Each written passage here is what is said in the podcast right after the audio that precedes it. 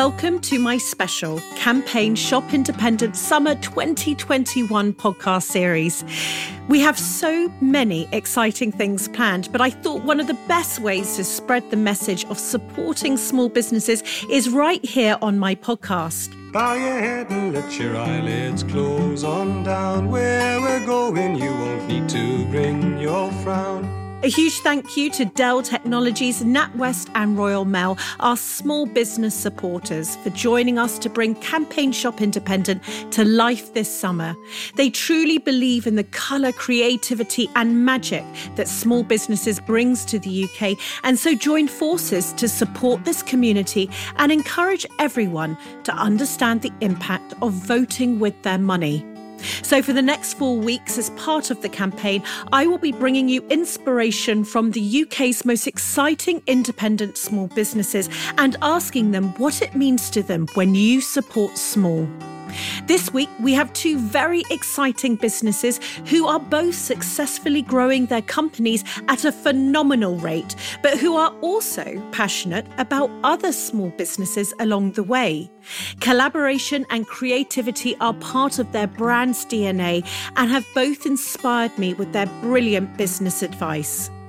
First up, we have Steffi Smith, the inspiring female founder behind the mouthwatering brand The Chocolate Smiths, handcrafting utterly creative sweet treats, which not only capture the imagination, but also the audience on Instagram too, as well as supporting other delicious small businesses through their collaboration chocolate bars. The Chocolate Smiths regularly release new limited edition chocolates, and it is so exclusive that you have to be so fast to get your hands on some, partly due to Joe Wicks, whose 4 million followers suddenly descended on their business after he mentioned them in an Instagram story. Their business changed overnight, the orders flooded in, and Steffi's now running a business that she's trying to keep up with. So I just can't wait for this one. Well, hello, Steffi. It's so nice to see you. I was just talking to you about when I started my podcast, I used to have to record my intro in my wardrobe, which was not necessarily conducive of the fact I get so hot. You're in your store cupboard, is that right? Yeah, it's a very big storeroom, but I'm at the very end of it because there's just no room in this building to get like 2 minutes to yourself. So yeah, I've come into the storeroom and shut the door. Fantastic. I love it. And tell me about your business and how it started, because am I right in thinking it was 2014 from the kitchen table? Yes, it was. Yeah. So back in December 2013, I was made redundant, but I'd already had all the plans done for the Chocolate Smiths. I really wanted to start because I was chocolatiering at the time for a different business, but I really, really wanted to pursue my own ideas, and I really wanted to make fun chocolate where people had like more of an experience eating it and enjoyed eating it and just felt what I felt, like the passion for it, you know. So I kind of wanted to spread that about, and I said to my dad, I really want to start a business, because my dad has run a business for 30 years. He's a financial advisor and he's very enthusiastic kind of about ideas and stuff. So I put this to, and he said, well, how much would you need to start the business? And I said, well, £2,000, because I budgeted everything you'd need to do a market, kind of all the chocolate that I would need, all the molds that I'd need. And yeah, he said, okay, well, if that's what you need, then here you go. Here is £2,000, which was I was very lucky there. And started making it from my house. I started making 30 bars at a time with a microwave and a jug. It was a labour of love. It really was. Started on Time Out Market and started to get into retailers, and it just grew from there, really. Oh, my goodness. It's a real story of an entrepreneur who wanted to do something. Nothing was going to stop them. Mm-hmm. It actually didn't take too much for you to start. Do you know what I mean? Like, it wasn't huge amounts, but you needed almost all the perfect storm, all those things to align, you know, to be made redundant, your dad able to give you a little bit to start with, all these things. But one of the things that's coming across for me is this passion for chocolate, right? And creativity. Tell me where your passion of chocolate came from, because this is the best place to start a business. My passion for chocolate comes from having a passion for having fun, having a laugh, not taking yourself too seriously. And chocolate's fun to eat. It's good to eat. So, yeah. And it's one of your five a day. Obviously, yeah. It's five of my five a day. Sometimes it's a 10 of your five a day. Sometimes. It doesn't matter. I mean, when we talk about creativity, and this is for those who might not know your chocolate bars, you most recently collaborated with the March Hare Bakery, yes. mm-hmm. who create gourmet macaroons, yep. where you created a bar, and this is where it blows my mind. Mm-hmm. You made it from 3 macaroons, yep. flavoured candy floss, yep. unicorn, yep. because, unicorns. The birthday cake, yep. covered in your chocolate, mm-hmm. filled with mm-hmm. white chocolate spread mm-hmm. and raspberry sauce. Yes. And it's frigging beautiful and it's splattered with wonderful coloured chocolate. Yes. It's actually a bit ridiculous, but you made 7,000 of these bars, yes. and they sell out instantly. It's absolutely mad. So, yeah, basically, so that's part of the collaboration bar project, something I'm very, very passionate about. I kind of use the Chocolate Smiths to channel that and kind of spread the word about handmade items and the people behind the product. That's what the collaboration chocolate bar is about. So a few years ago, I just got a little bit fed up of how much for a chocolate bar? Oh, must be made of gold. And I thought, well, rather than get annoyed about it, let's kind of educate people and show them why handmade items are so special and kind of what goes into them. So I found this business called The Cookie Mill through some food bloggers. We'd never met. We just messaged on Instagram. I thought his cookies looked amazing. They are amazing.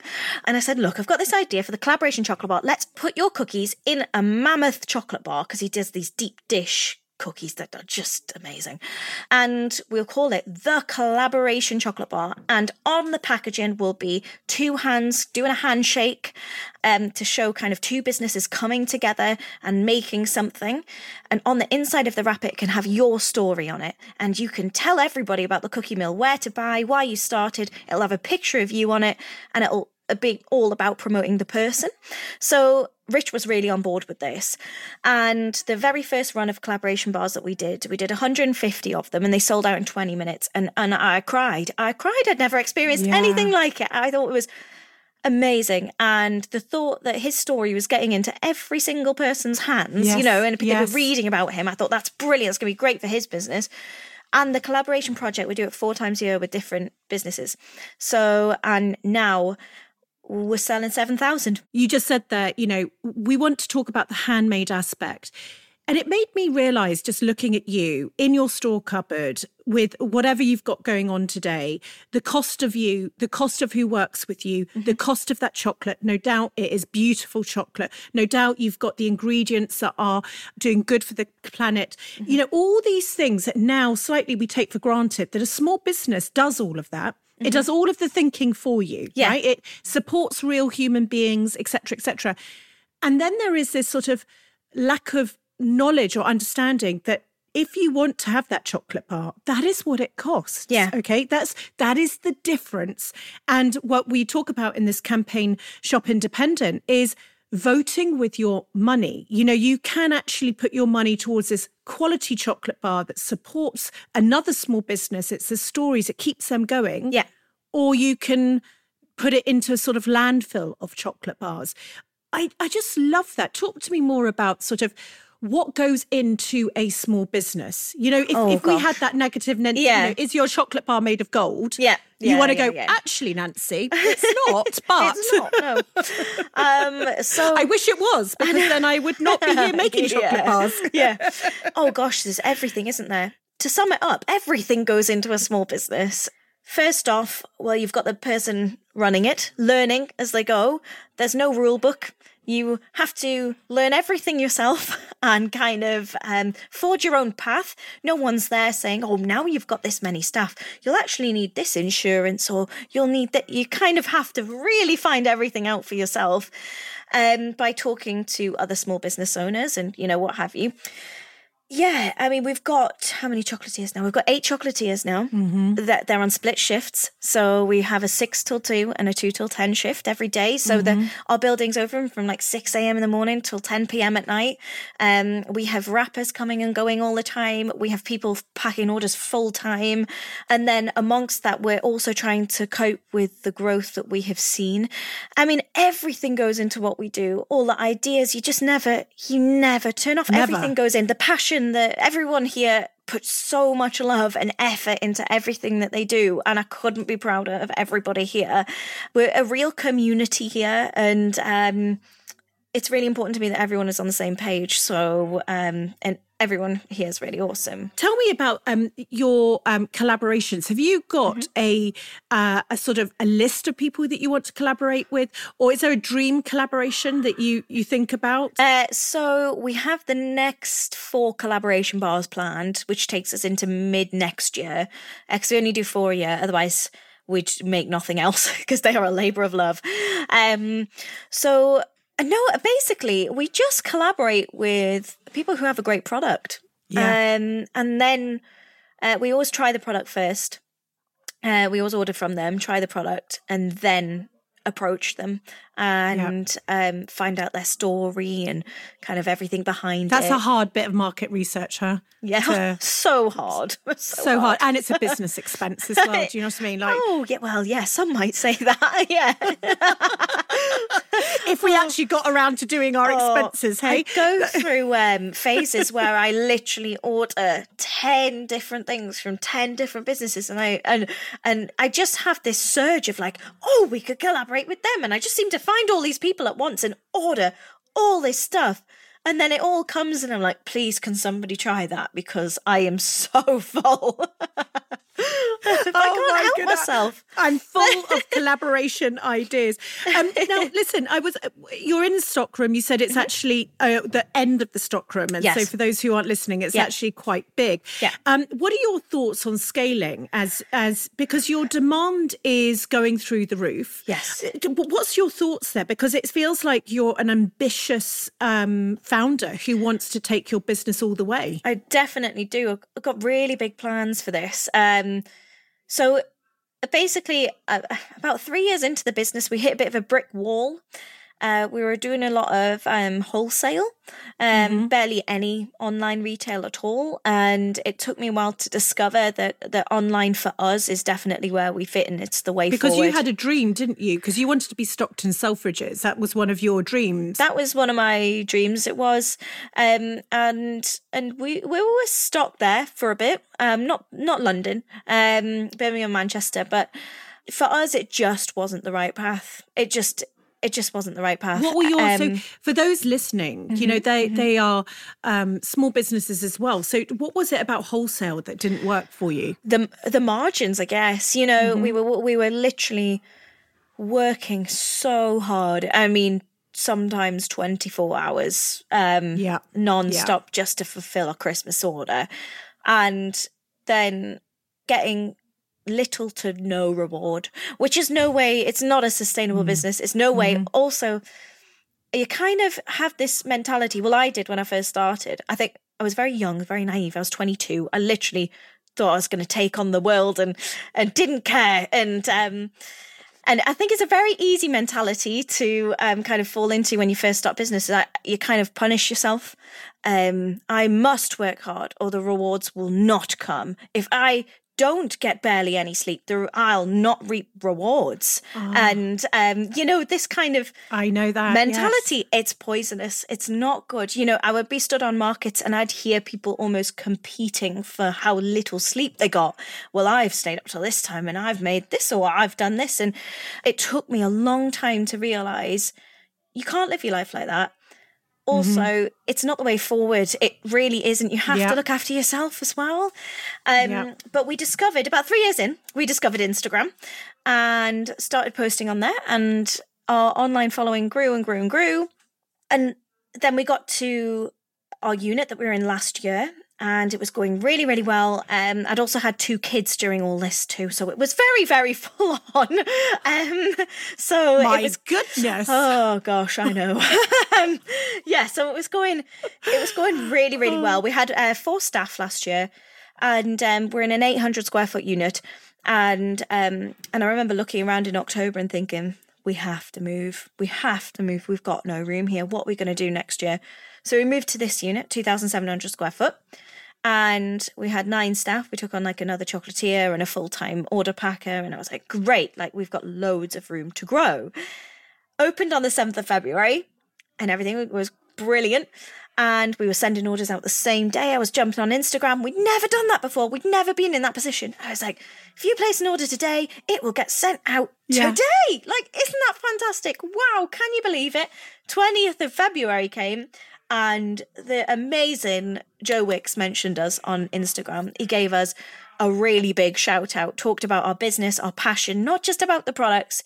And I think that's what did it. So we went from 50,000 followers to like 137,000 followers in the space of 2 days or something. Like, it was crazy. I know. And I thought, right, I'm so pleased we have this unit because...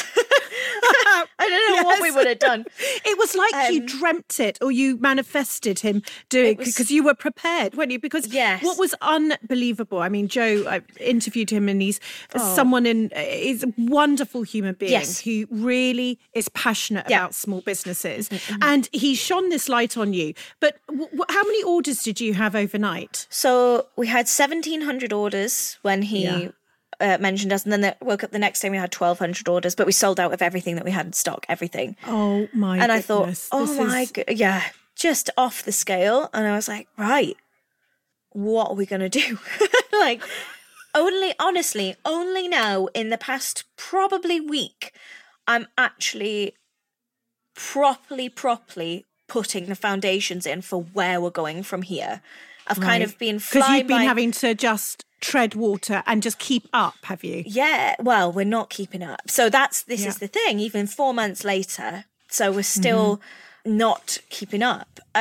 So we've got 24 staff now, which is fantastic, but I'm looking at this premises and even... Thinking. Yes, I am. Even with the... This is not big enough. No. Even if we had 24/7 production, it's still not enough, because... We have plans for subscription boxes, for advent calendars, limited edition things, other stuff as well. And that will not be possible. We'll always be so stretched here. So, so there are big plans afoot now. Yes. I mean, what's just so, it's amazing, isn't it? Because sometimes when you have those moments of reflection, like you just mentioned, you were same day delivery. Yeah. You were checking your Instagram. You were like, okay. Yeah. This is good, right? Yeah. This is good. Yeah. Normally, I mean, just a word of insight here from my career, not to you, but to all the listeners. That's normally when either something unbelievable happens or shit hits the fan. Yeah. Like, it's not like you can just go, oh, yeah, this is just so nice, isn't it? You never. Know, something goes on. But I also, Steffi, I've noticed this huge shift in small business world in the last couple of years. Yeah. And I suppose it's a result of social media. Yeah. By doing these product drops rather than stock always being available and at volume, almost like limited edition batches, which then you sort of get a notification of when it's ready. And I'd love to hear more about this, because one of the things I noticed at Nottingham the High Street was, we're getting ready for Christmas. People didn't understand what should I make? What volume should I make? Then you have stock issues, storage issues. So you're always preparing for the unknown rather than knowing and then preparing, if you see what I mean. Yes. Tell me about this way of selling, and if it's the pros and cons, because it could also be limiting as well. It is limiting because... Okay, so we've done limited edition stock drops for a while, for the collaboration bars, for example. Yes, okay. Definitely creates more of a demand, I would say. But also, it's the collaboration bars, we work on it like a pre-order basis, because the small business has to make the stuff, it has to get to us, but we like to sell it first, so we then know how much to plan for. Yes. Yeah, rather than make all the 7,000 chocolate bars with fresh macarons in, and then what if they didn't go. They're all no good. And also the logistics of being able to send out 7,000 chocolate bars within the span of the shelf life. So you have to kind of think about all this stuff and all these things we've learned from experience, from doing.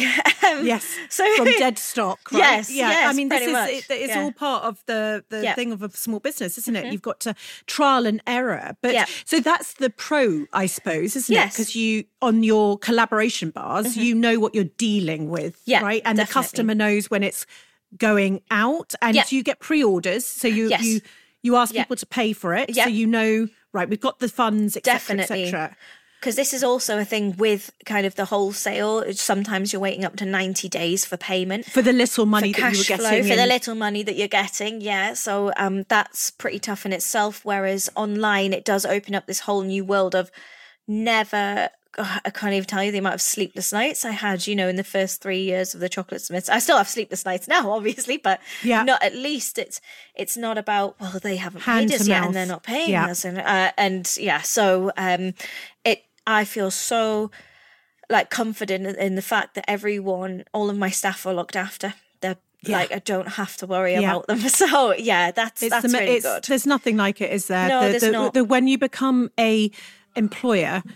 The weight of, I mean, always your salary goes out the window instantly, you know, and it's always lasts. Yeah. And then you say, as long as everyone needs to get paid, but it's that sick feeling when you're in your overdraft, you can't go over your overdraft limit. Yeah. You've got debtors. Yeah. You can't get that money. No. So actually, on principle, your business is working. Yeah. It's just the bloody cash flow isn't there. Exactly. Yeah. And I remember someone said to me, and he must have looked at me when I was about 22 and thought, oh, gosh, Steffi, you're so naive. He was like, cash flow is king. And I was like, yeah, I know. And he was like, no, cash flow is king. Like, it's you have to look after your cash flow. And it's so right. It really is. So spot on. And so what are the cons then of product drops? So we're doing these daily stock uploads and the stock is selling within I think the longest it's lasted is 10 minutes. And we're talking over like 1,200 chocolate bars a day. So, and we can only make and wrap and pack so much. So there's a pro to that because then you can manage your growth. We decide how much we want to put on. The con is whether you can then take the backlash from it, because there is going to be backlash. People are going to miss out. There's nothing you can do about it. And that has been a very hard thing to accept. And I think the massive con to this is making sure you do not take it personally. Like, that is so hard. I mean, I almost would want to turn off comments. I have been tempted, but I'm not, because I always say to Chris, because we've had some very, I mean, don't get me wrong, 99% of people, amazing. Yeah. And I said to Chris, I will always listen to customers and I always will face what they have to say. This is the Chocolate Smiths. I'm proud of it and I'm not going to think, well, I don't need to look at that. I'm going to turn it off. Like, it's, I guess I'm a kind of my own worst enemy, because I'm like, well, it's my burden to bear, so I'll just bear it. Yeah. And in a way you get to hear, you know, but the problem is then we listen to it, right? So you're almost like, you know, whip me, but then I won't. Whip me. But I promise you, I won't say it hurts. Yes, I'll just pretend it doesn't hurt. Yeah, it's a very difficult thing, because actually, I think a lot of growth comes through. Yeah. The comments that are negative, but as an entrepreneur, it turns something in your mind, and it could be the idea to doing something. Definitely. And also, isn't it that we say, customers, do you want to come on this journey with me? Yeah. Well, okay, but then it's not just a smooth ride from here to a decade's time. Yeah. So be part of my growth. Yeah. My growth is going to be bumpy like a roller coaster. Yeah. So, but come and be part of it. And that's potentially what you're doing by not turning off those comments. You're slightly going, okay, but this is warts and all. This is what happens. Yeah, definitely. And you take a lot on your shoulders, don't you? And I think we do need to give ourselves a break sometimes. We really do. I know. Yeah. Because we're so obsessed, it becomes sort of like this chocolate whirlwind that you sort of like in your obsession. You're in North Shields, and Newcastle is definitely somewhere I'd love to visit one day on brilliant. My campaign tour. Mm-hmm. Tell me about the community there, because you also had a high street shop in Newcastle. Yeah. What do you think about your local community and the high street as a whole? I think ours is pretty good, actually. There's a lot of independents popping up. We've got a fantastic pasta place in central Newcastle, but they've actually just gotten a unit in the Metro Centre. And I thought, wow. Finally, I thought, oh, it's so good to have a small business in the, or like yeah. a local business in the Metro Centre amongst all the kind of big chain restaurants. Yeah. Definitely. Yeah. But our high street, I think it's pretty good. Like, there's a lot of independents popping up, a lot of foodie places. Gosh, like, if you'd have told me, 7-8 years ago, this will be like foodie central, but, in 8 years. You wouldn't have believed it. No. Oh, it's the place to be. Like, I don't feel like I have to travel to get anything. It's fantastic. Isn't that amazing? Yeah. So you shut down your shop because it wasn't for you, and wholesale's not for you. Yep. Do you think that this is just part of, as we were just saying there, the journey of a small business? You try things and it either works and you take it on for the rest of your, your business journey, or you're able to say, no, that bit's not for me. And I think that takes a bit of confidence to not believe it's failure. Yeah, definitely. Like, we were pretty much 100% wholesale for like 3 years. And once I started discovering kind of the online side of things, it really turned my head. And I thought, do we need wholesale anymore? Oh, but I don't want to get rid of it because I'm so used to doing it. Yes. But I mean, I'd like to do wholesale again in the future. But when we are bigger, more established, and I can find my feet. Yeah. It doesn't make sense sending like 100 chocolate bars off to a shop when they can literally go to individual people online who are trying to get them. So, yeah. And get full retail. I'm at 100%. Finally, at the end, so as I said, this is Campaign Shop Independent Summer 2021 podcast special. So it is all about spreading knowledge, spreading the voice of small businesses, getting people to vote with their money. It's okay for Christmas. Yep. Fine that they all supported it in a pandemic, thank goodness. Yep. But we need it every day, right? Definitely. That's every single day. So what does it mean to you when someone votes with their money and buys your delicious chocolate and supports your small business? I like, literally, one word, unbelievable. I can't believe it. I remember being on Time Out Market when I saw my first bazaar bar and was like, sure you want to pay me money for that? I made it. It was a really weird concept to me. And I have this chocolatier's handbook, and I wrote it from the heart. And it's very easy when you're stood in that kitchen to disassociate yourself with the person who's going to open it. Never forget that. Someone is paying for that product. Someone who is supporting us. And I always stress to the staff, keep the customer at the forefront of your mind. They're so important, so important. And it is unbelievable. I still get that feeling. Are you sure you want to pay for that? We made it. I don't know. I love it, Steffi. How many chocolate bars did you send out last year? We sent out 20,000 orders last year, but this year we've done probably close to 36,000 already. Yes. Yeah. So when you're questioning yourself on one chocolate bar, 36,000 orders, and that's not chocolate bars. No. There could be multiple chocolate bars. I mean, that is crazy. Unbelievable. So last question, what are your favourite small businesses that you might want to give a shout out to? Well, the Whimsical Kitchen on Instagram, she is fantastic. Brooklyn Brownie Company, absolutely amazing business, started with so much passion. We've got Want That Fudge, they've changed their name to, and they do like the best fudge I've ever put in my mouth.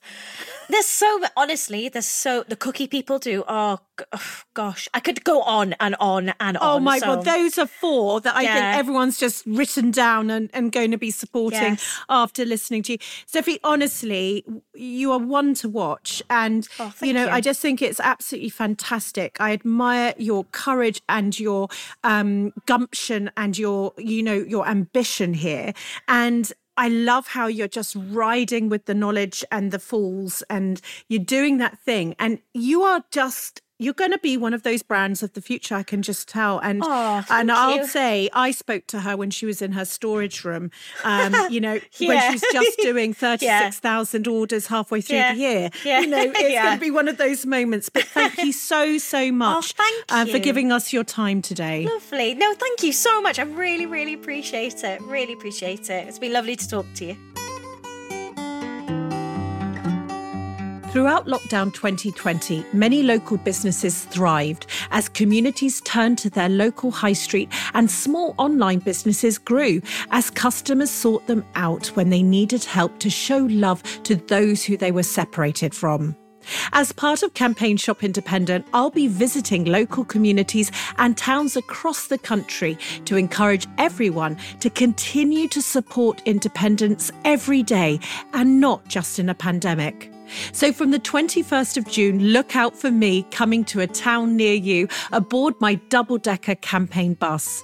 To follow the route, get involved, or find out more about the campaign, head to holly.co/campaign.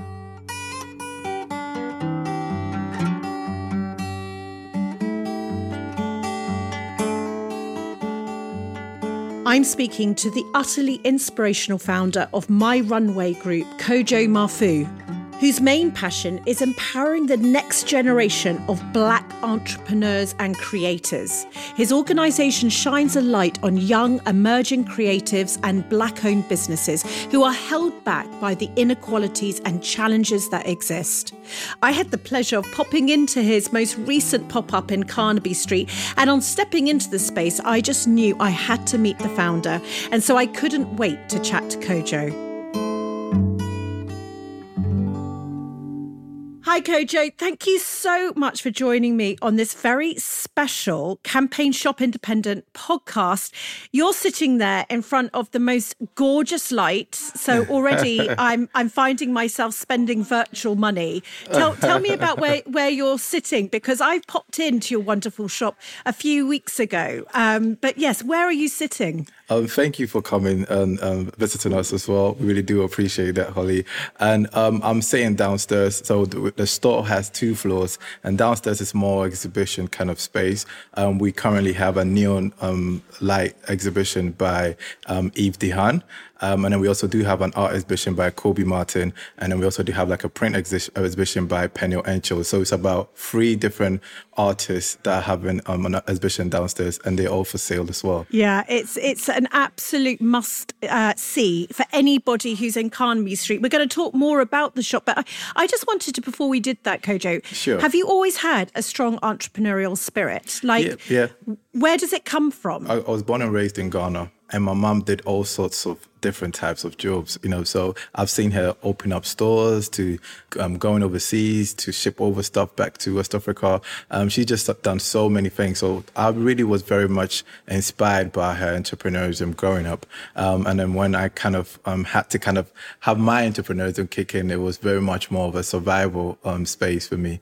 You know, I was in university, in Coventry University, studying aerospace engineering. I realized that I was going to say, yeah, I read this. Hello, yeah, aerospace engineering. This is not the natural path. Yes. So I've always wanted to be a pilot growing up. And then I was advised in college to study aerospace engineering or aeronautical or aviation management. But that was a very bad advice, by the way. You don't have to do that if for anyone listening to become a pilot. So I realized I didn't qualify for student loan or government grants. So for me, it was more a survival mode. So I needed to do something and stay in university to be able to pay for my fees and my upkeep and my day-to-day. So I ended up getting into events, creative events. And I think every time I've done it, even though it was for the money to stay in university, it was well put together. People really took well to it, and constantly a lot more people would want to be a part of it. So that literally what birthed me doing a lot more creative, so a lot more people will be able to get involved in the little platform or space that I curated whilst in Coventry University. Before Nottingham the High Street, I started with events as well, right? Bringing people together. Yeah. And it was called Your Local Fair. And I basically brought people together that I wanted. I loved what they did. And I thought it was, what is it? Because I'm like talking to a fellow kindred spirit here. Yeah. What is it, do you think, that we like about bringing people together? I mean, for some of us, I think the sense of or the spirit of community is really much more into our fiber and everything that we do. Mm. So for anything that I produce, for anything that I create or anything that I project manage, I'm looking at the social impact of it, and what a better way to create a better world than bringing different types of people together.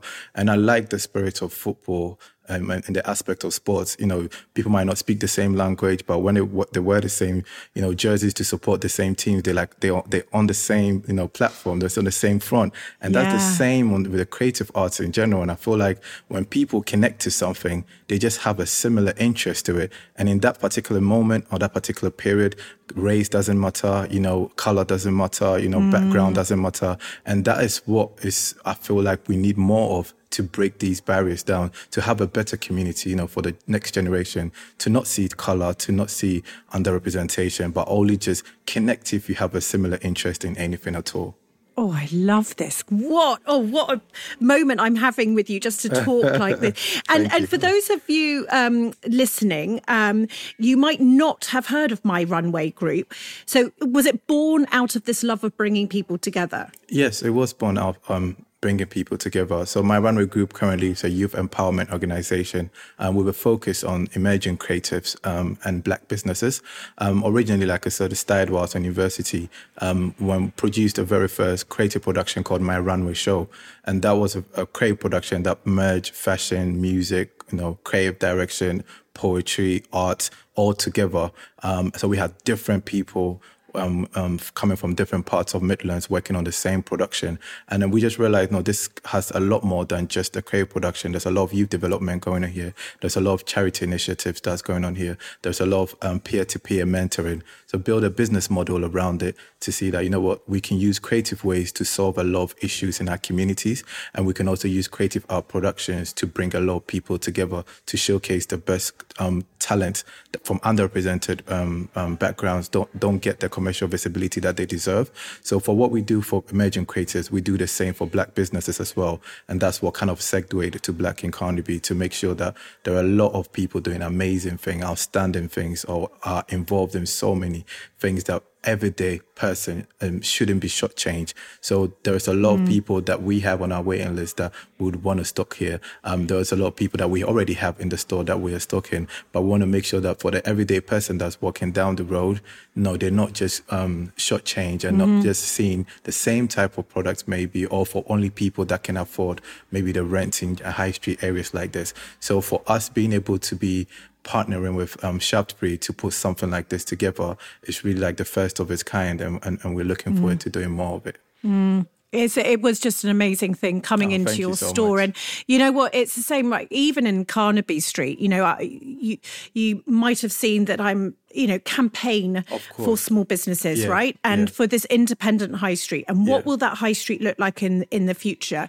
And at the moment, you know, I do walk down, and even Carnaby Street, I've got to say, you know, you've got the chains in there, you've got the same products that I might see up north. There isn't a diversity in even what we're putting out there in product ranges, let alone the founders, let alone the creators. My hunch is that we're going to see a new way of looking at retail. Like, it has to happen. Yeah, I think that it's time. Okay, right. we're sort of in a cookie cutter society where everything looks the same. We've churned it out. Big chains and big companies have made a lot of money. Of course. Okay. And now it's the time of the Aquarius. Everything is leveling out. Do you think that's what we're going to see in our high streets? Yeah, I think it only takes one person to kind of do it, and people kind of see that it can be done. And not only it can be done, but it should be done. Everyone here, all the stores here are here for people.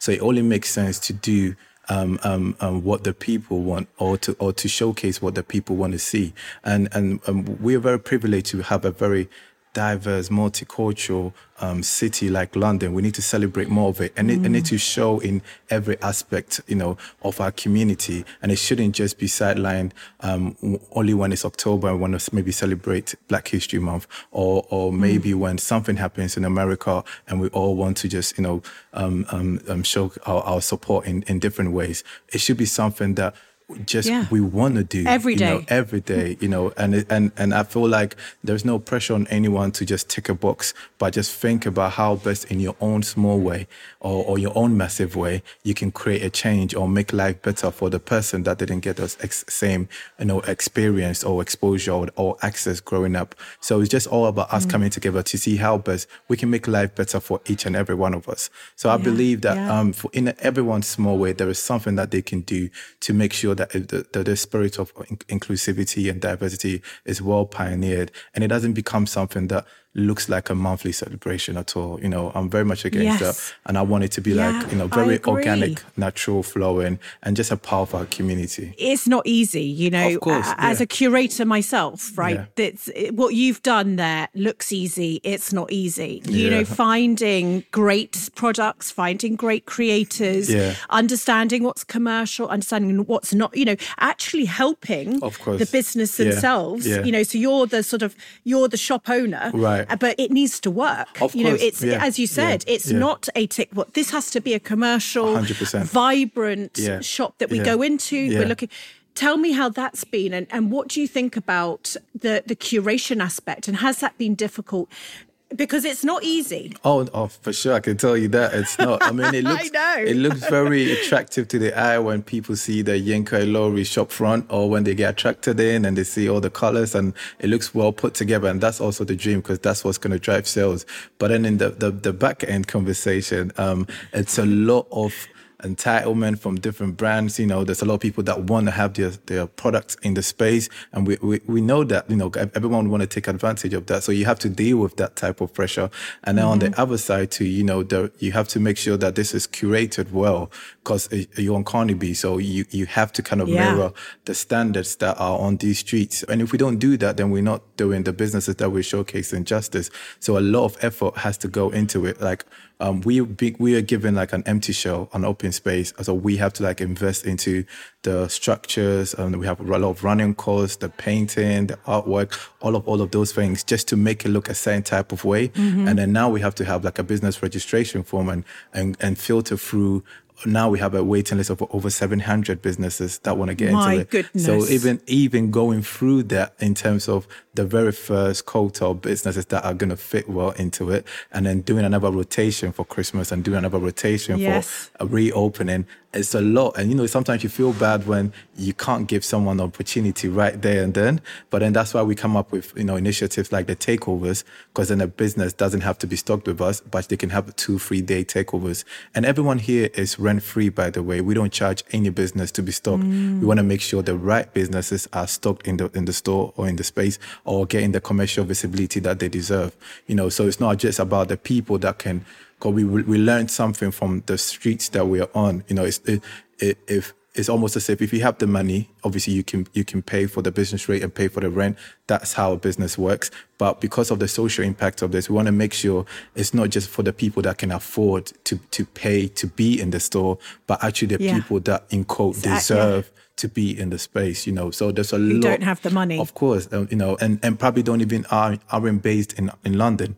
But they would love, to have their products showcased in a busy area like this. So there's a lot of thought processes and a lot of criteria before we selected any single product to join what we already have curated in. And you can imagine that's a lot of work as well. Yeah, but it's exciting. Hats off, right? Yeah. I mean, how lovely and it was one of my favorite things, Nottingham the High Street, is when people apply. Right. You almost feel like you're opening a gift. Yeah, you're like, what is it I'm going to see?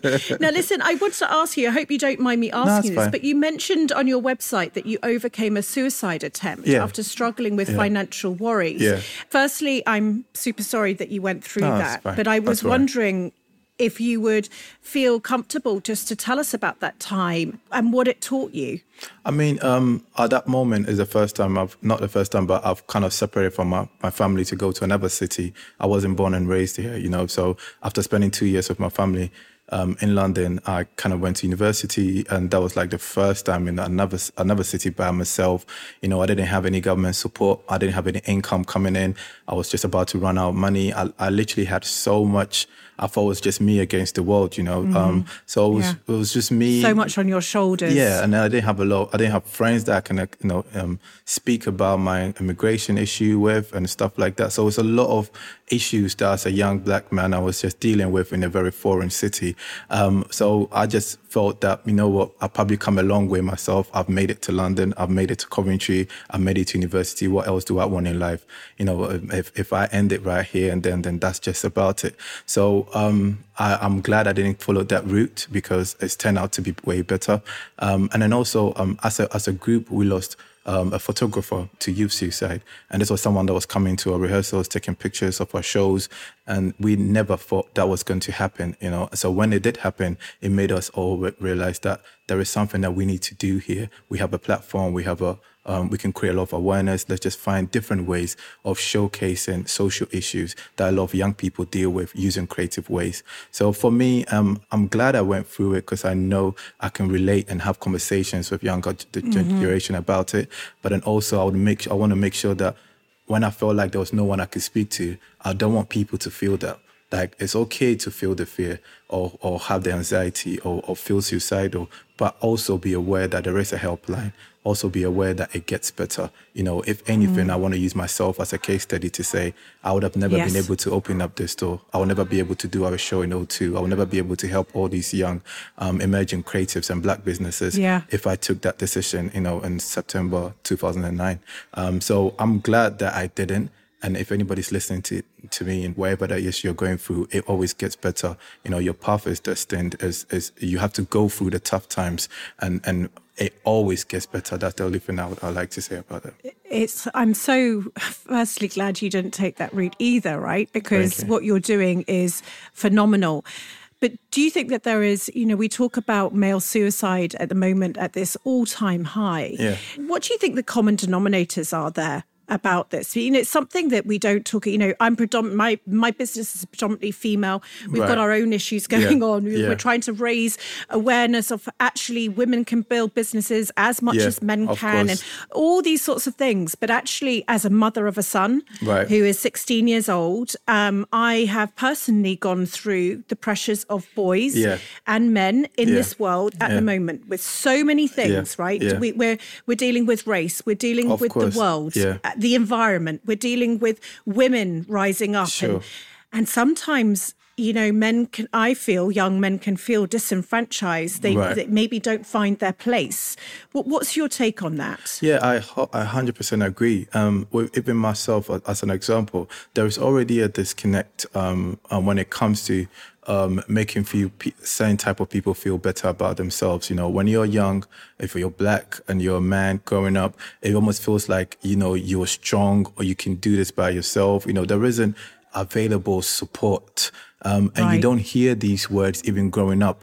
You know, a lot of people that I've spoken to growing up in different ends, they're more like, you need to be tough, you know, you need to do this, you need to do that. There isn't like room for being vulnerable and room for, soft, you know, being soft and thinking like, this is human nature. You don't always have to cover it with all this bravado. And I feel like as a community, we need to allow men to be men, you know, as in like allow young men or young black men growing up to embrace every side of them that they want to and be whoever they want to, rather than making them go a certain type of way where it looks like, you know, you have to be tough. I mean, it's good to have a tough mentality, you know, but if someone wants to open up, it should be okay for them to feel like, you know, they can cry or they can speak to someone about their issue. I feel like we need to do better with the next generation because it's only going to get worse if they feel like they can only speak to their socials and not their human counterparts. So we need to make sure that we are showing a lot of love. And I feel like that's what is missing in our community. Yeah. We don't love each other, you know, regardless of who he is, what gender, what race. There should be constant affection. There should be, you know, I wouldn't want to hurt you, Holly, because I have love for you. You know, I wouldn't want to steal from you because I have love for you. And I wouldn't want to see someone cry, or even if they cry, I wouldn't want to be there for them.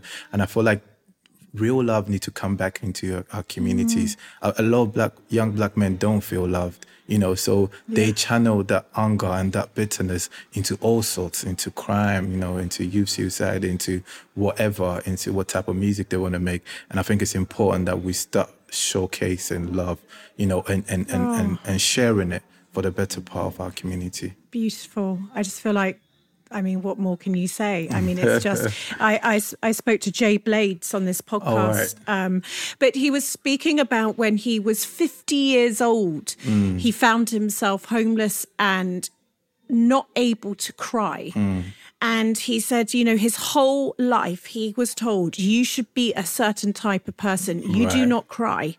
And that led to all sorts of things happening in his life, right? Yeah. And it was that moment, as you said, that he was allowed, a friend of his, he calls it a guardian angel, allowed him the space to be vulnerable. Right. And his whole life has changed. And now look at what he's doing, okay? And this is at 50, but he wishes that it had been sooner. And it was bizarre what you were saying about love. I was today just, you know, this is how the universe works. Someone asked me a question about why I am who I am, right? I mean, hello, profound question. And I was going, hang on a minute, Michael, I've never even asked this question. And he's a professor. He teaches business in Oxford, in MIT. I mean, serious brainiac. Right. And I'm sitting there going, okay, why do I do what I do? Yeah. And you know what I said, Kojo? I said, because I actually love people who I haven't met. And I want to try and build a beautiful life for them. Now, I do that through business. I do that through trying to inspire. And he was like, so we don't teach that in business school. That's and I said, okay, well, that's what you don't get taught. So I only mention it, by the way, because what you said, but maybe there is a common denominator here, isn't it? That we love people that we do not know. Yeah. So we're creating ways for them to be the biggest versions of themselves. Exactly. Wow. Maybe we're onto something here, right? Yep, I agree. And I'm not the only one to know this about what you're doing, because I know that Lovely Ade, the founder of Nubian Skin, she came to your amazing. Yes, you're opening up, isn't it? And also the insanely, as you mentioned, Yinka Ilori, he designed the artwork, right? The storefront, of the storefront, and he's just done the Brits. Oh, yes, so that's hello. He has so much coming up this summer as well. My friend said we're living in Yinka's London, and I couldn't agree any better. Anywhere you look, isn't it? It's just, I was just looking today, these amazing flags. It's on the screen. We're really living in Yinka's London. And then you also had Sadiq Khan as well, the mayor of London, didn't he? Yes. And he said black incarnaby is very impressive. I haven't seen anything like it, and we need more of this in London. Yeah. And then obviously Oswald as well. You know, he came along and he said, I wish I had this growing up. What My Runway Group is doing for emerging creatives is outstanding. Tell me from your point of view, what has been the highlight for you in this pop-up in Carnaby? I think being able to prove that this is a need is being taken on as a community project. People that, you know, come out of like Central London just literally want to go check out the black store in Central London just to have a look, you know, and also being able to put black-owned business in our shop window, it have attracted different types of people. Even people that ask me, what does a black-owned business mean? You know, so it's just opened up a lot of conversations. So to me, we wanted this to be disruptive, and I can see it happening. And I'm very glad that we're given the opportunity to prove that this is a need. And now we can use this as a pilot scheme to kind of scale up and replicate this across the whole of UK. You know, so I'm very happy with what we've achieved as a team, with the short period being here, and then how well people have taken this, you know, a lot. And this is like, I feel like I keep saying that the paycheck is never financial. Is when you hear people say these things to say, you've actually done so well. Like you've actually put something together that is historic. And even when people bring their kids, so they feel inspired, just not to buy anything, just walk around and be able to bask in the glory of this. It's just amazing in itself. So I'm very, very excited with what myself and the team have been able to put together. What is the future? So you've got this space. Okay, and you're sort of, is this a pilot? Do you have ambitions to be more physical and on the high street. Yeah, you're going to adapt this online. What's your feeling as a founder and entrepreneur? I think we always react to what the community wants or deserves, and I think we've proven what we wanted to do on Carnaby. The project, I feel like, needs to move around, so we'll happily move the concept to like another area, just so like different types of footfall people can witness and experience this beautiful, thing that we've curated. Also, we're definitely going to consider having an e-commerce version so that a lot more people that can't come to London, are able to still support businesses and purchase from the beautiful curation of businesses that we've put together online. And then also we can move this almost like touring different parts of London before we do other parts of this of the country as well. Oh, wow. Definitely. So it's going to go on tour. It's going to go on tour. Fingers coming to crossed. A city near you. Yeah, you heard it here first. And if a Black-owned business is listening to this podcast now and wants to be featured or work with you in the future, how would they get in contact with you? No, definitely, yeah. So we have a business registration page on our website, www.myrunwaygroup.com, and then you can just fill the inquiries, and then we get back to you. Some businesses go straight to the store, because we don't have anything at all like that. Others have to join a waiting list, and others can apply for a takeover as well, and then we can give them different slots as well. So there's always something in there for someone. I could talk to you for ages. Same. Please, can I book a time to come and see you and go for, I'm always available. Either tea or a beer or something? Do you know what I mean? Like, we've got Carnaby Street or something. I would absolutely love to chat to you more. Let's do that. I'd love that. Yeah. I've got two final questions before you go that I'm asking everybody on this podcast, because this mini series that I'm doing is all about us voting with our money, right? Voting with our money. Yep. Spend it with a Black-owned business. Spend it on people that you believe in over the giants like Amazon. And, I'm not Amazon bashing, but I'm just saying we have power in our pounds. We do. We have power in our money. Do. And, you've impacted 10,000 Black-owned businesses so far in your period of time that you've been doing this. I can only imagine what you're going to do in the future. Thank you. Tell me, what does it mean to you when someone votes with their money, buys from a Black-owned business and supports your small business?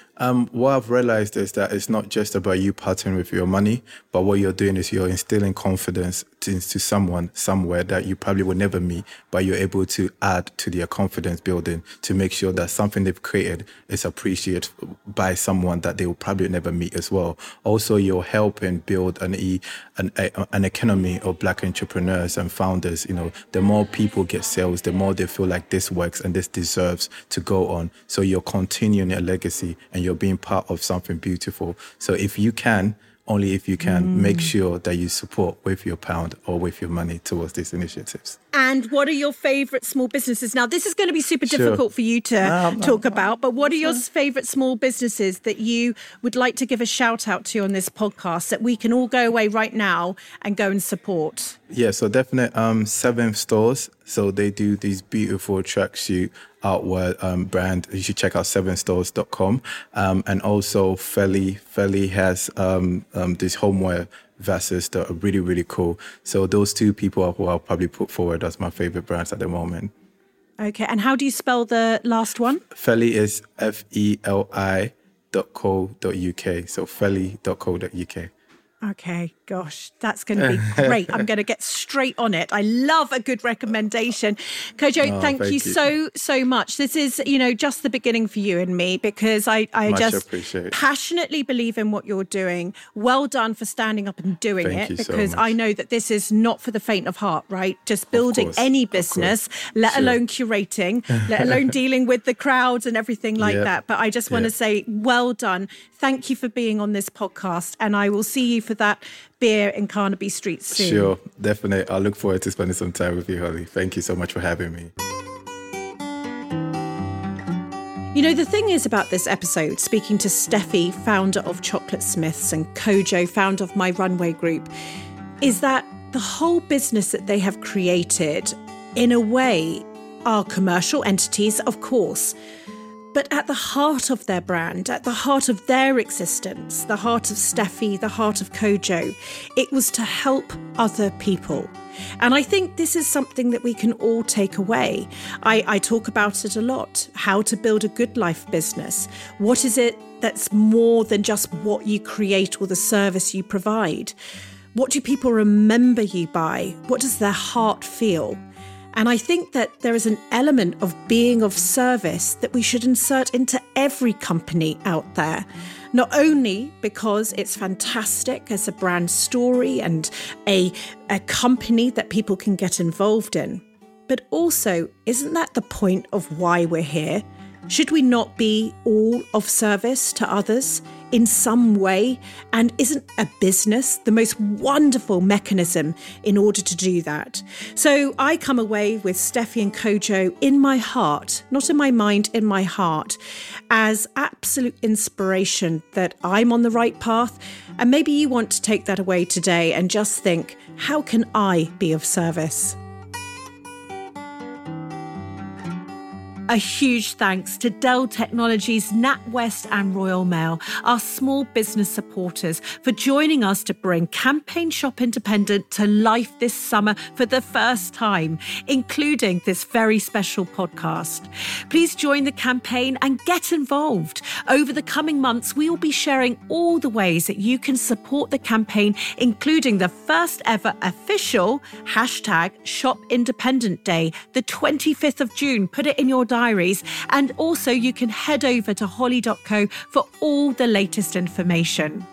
And finally, one other ask. If you have enjoyed this episode, please do subscribe, rate and review, because each time you spread the word, it empowers someone else to build their good life.